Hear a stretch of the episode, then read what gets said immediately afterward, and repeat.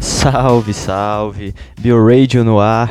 E o Matt aqui para falar hoje sobre um artigo que eu recebi essa semana sobre a história na evolução genética e epigenética de tolerância alimentar. Uh, logo me veio à mente uma molécula chamada lactose. Essa molécula que logo a gente relaciona com leite é motivo de quase que uma modinha, né? Os tais intolerantes à lactose. É, agora deixa eu explicar antes de qualquer coisa o que, é essa tal de lactose. É, que nada mais é do que o açúcar presente no leite da vaca, ou seja, é, está no percentual do leite que corresponde aos carboidratos. A gente sabe que o leite é uma junção desse açúcar, proteínas, gorduras e água. E dentro dessa composição existem outros compostos com alto valor biológico para o nosso corpo. E alguns ainda que simplesmente não têm valor nenhum. Quando a gente fala de lactose, na verdade a gente está entrando em contato com o conceito onde o corpo necessita utilizar de uma enzima chamada lactase para que a lactose seja digerida. É, então são considerados intolerantes as pessoas que não têm essas enzimas suficientes.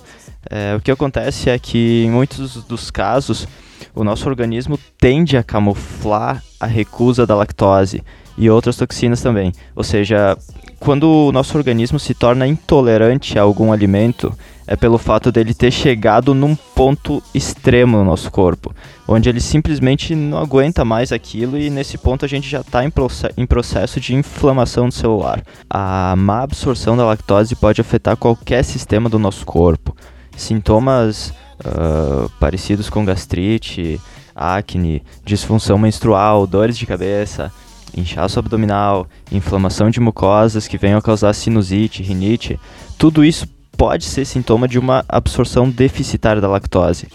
Então, na verdade, a ingestão de lácteos, tirando o leite materno, é claro, pelo ser humano tem em torno de 5 a 10 mil anos.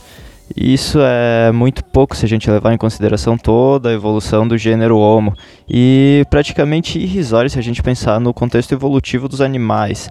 Então vamos ser um pouquinho lógicos aqui. Os únicos animais que tomam leite quando adultos são nós, os humanos, e os animais de estimação que a gente tem, gatos, cachorros, etc. O que acontece aqui é que a tolerância ou não a determinados alimentos vem a ser uma revelação de sucessos e insucessos adaptativos. A gente está falando aqui de evolução. Então, é, estudos mostram que, salvo algumas anomalias, nós nascemos com altos níveis de lactase. A gente consegue digerir altos níveis de leite, que deveria ser o materno, é lógico.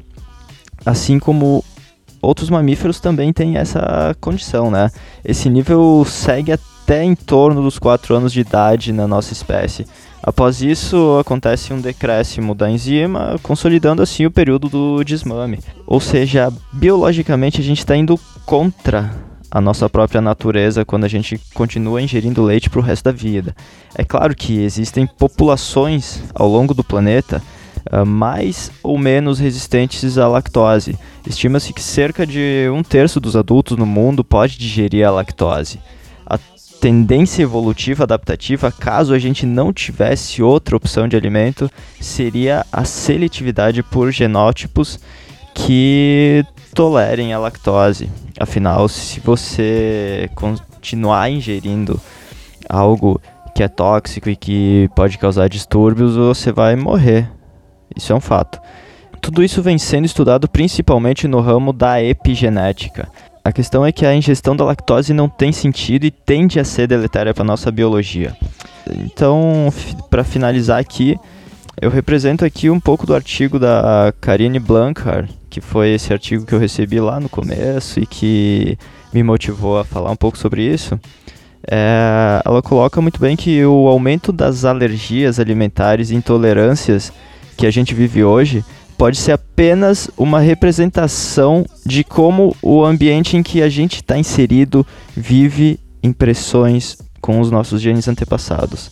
E tudo isso tende a mostrar como a humanidade é inadaptada ao nosso mundo em constante mudança. Hoje eu fico por aqui, sou o Matt, e a gente se vê.